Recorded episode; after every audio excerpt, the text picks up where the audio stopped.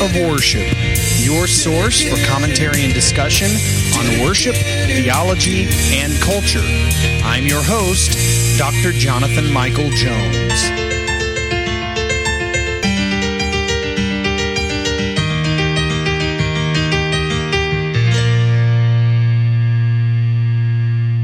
Good morning to you, or good evening, good afternoon, whatever time of day it is while you are listening to this. This is the Active Worship Podcast. I'm Dr. Jonathan Michael Jones, and um, great to be back here today, this week, discussing matters related to worship, theology, and culture. And uh, last week, uh, I discussed Islam and how it is the polar opposite, and how it has the polar opposite worldview of Christianity. And uh, today, I am going to be discussing, I think, a very relevant uh, topic in modern contemporary Christianity, and that is the usefulness of lament in a contemporary Christian context. Um, a lot of times we don't think about lament. Uh, we, we hear the word, and many of you will refer to the book of Lamentations, which certainly is a large lament. Um, but what we don't think of and what we don't see employed very much in our local churches is lament. Of all Old Testament genres, lament is perhaps one of the least understood and misrepresented. Uh, a lament, uh, while it definitely is a complaint, it holds a deeper root of understanding about God and his sovereign power than perhaps most people realize. As someone who laments, uh, should have in mind not just a complaint about an undesired external circumstance, um, but the purpose of God's action to allow that circumstance to happen. The book of Lamentations is perhaps the most striking example of biblical lament, but numerous other examples are also present. And so, an overarching model for lament. Um, is the book of lamentations and it gives us it gives contemporary christians insight into the unchanging character of god and our own connection with what the people of god in the old testament went through the book of lamentations itself is made up of five poems. Um, each is an expression of grief over the fall of jerusalem.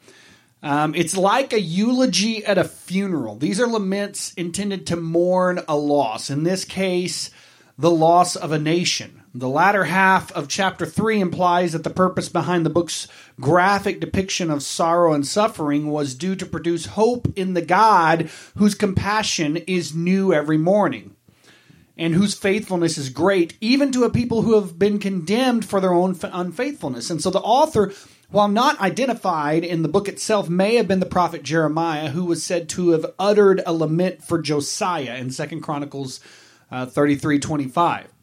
Lamentations was probably written after Jerusalem's fall in 586 BC.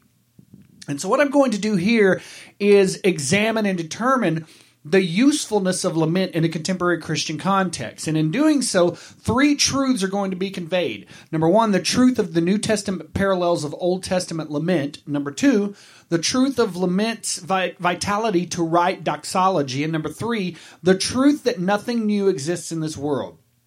And upon examining these truths, it should be concluded that lament is not only good for contemporary Christianity, but also necessary. We're living in a day and age when lament uh, is, um, you're, you're beginning to see it more. Although I wonder if the heart behind it is right. Uh, certainly, there are just reasons to lament. But are we doing it correctly? Lament is certainly not unique to the Old Testament.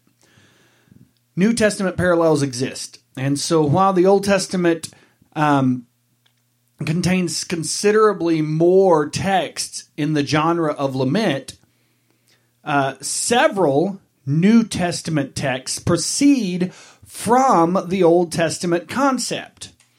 The author of Lamentations passionately laments over the Lord's anger with Judah in chapter 2. And this is not to suggest that the author doesn't understand the justice in Judah's destruction, but rather that he laments over not only what God has done, but also the underlying reason for such destruction, namely the people's wickedness and rebellion. The author here writes in Lamentations 2 1 how the Lord in his anger has set the daughter of Zion under a cloud. He has cast down from heaven to earth the splendor of Israel. He has not remembered his footstool in the day of his anger. Uh, similar language is offered in Matthew's gospel. When Jesus proclaims a woe to unrepentant cities, he declares, And you, Capernaum, will, will you be exalted to heaven? You will be brought down to Hades. For if the mighty works done in you had been done over Sodom, it would have still remained to this day. Now, that is a very telling uh, lament, a very telling woe that Jesus offers. I mean, when you think of Sodom, you think of the most evil of evil. And Jesus said, Had these mighty works that I did, so that for which humanity has lamented for ages has not changed. Lament, specifically utilizing the Old Testament model, is also useful for contemporary Christian audiences because nothing has changed. Solomon declared that there is nothing new under the sun in Ecclesiastes. The issues God's people encountered in the Old Testament are the same issues that persist today. So, that for which humankind has lamented for ages has not changed. To list several examples, Racism is not new. Murder is not new. War is not new.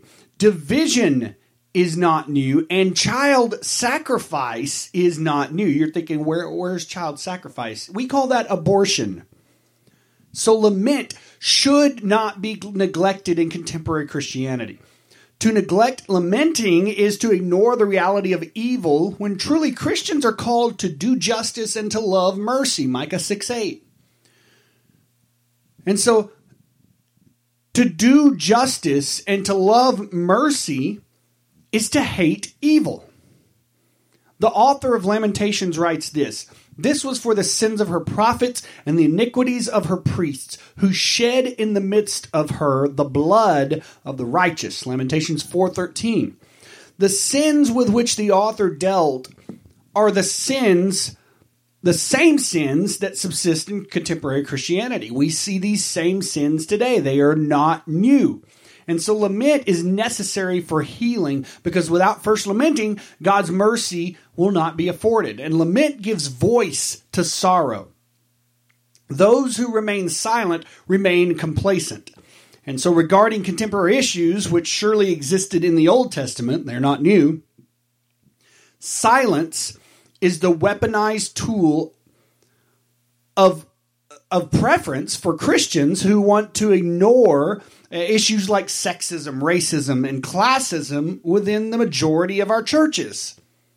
And we can't be naive and think that this stuff doesn't exist. It certainly does.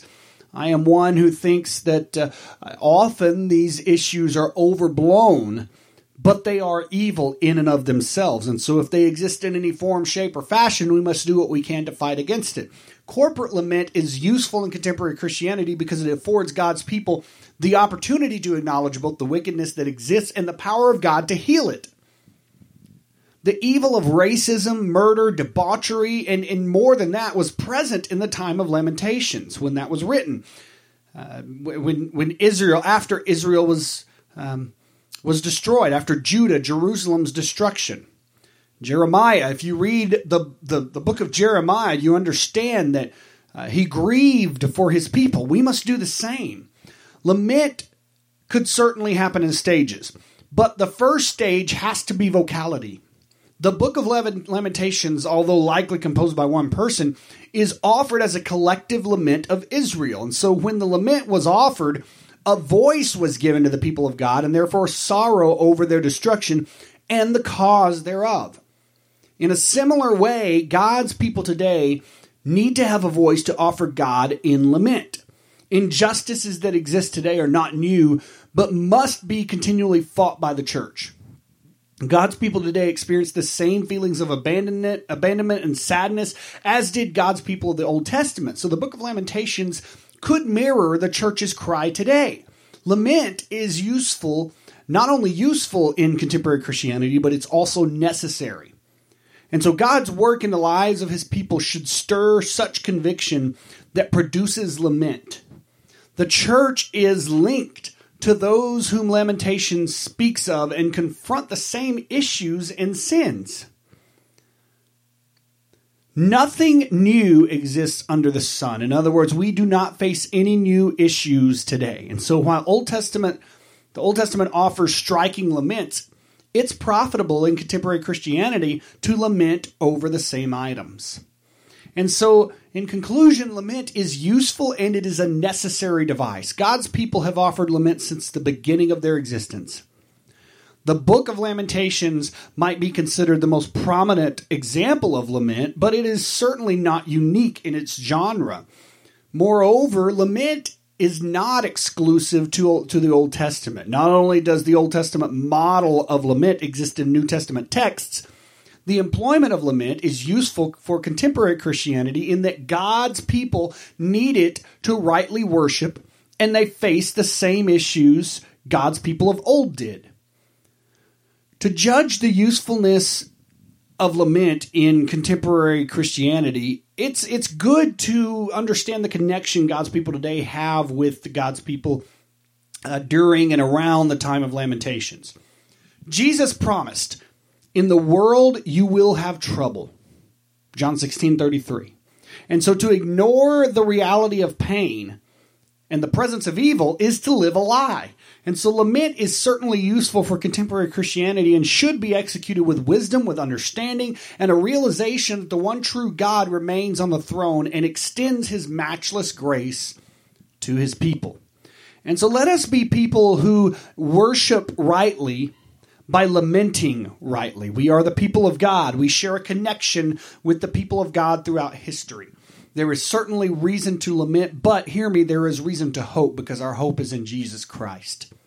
So may we be a people who lament rightly, but also understand the hope that we have as Christians. Thank you today for listening to the Act of Worship podcast. This is Dr. Jonathan Michael Jones.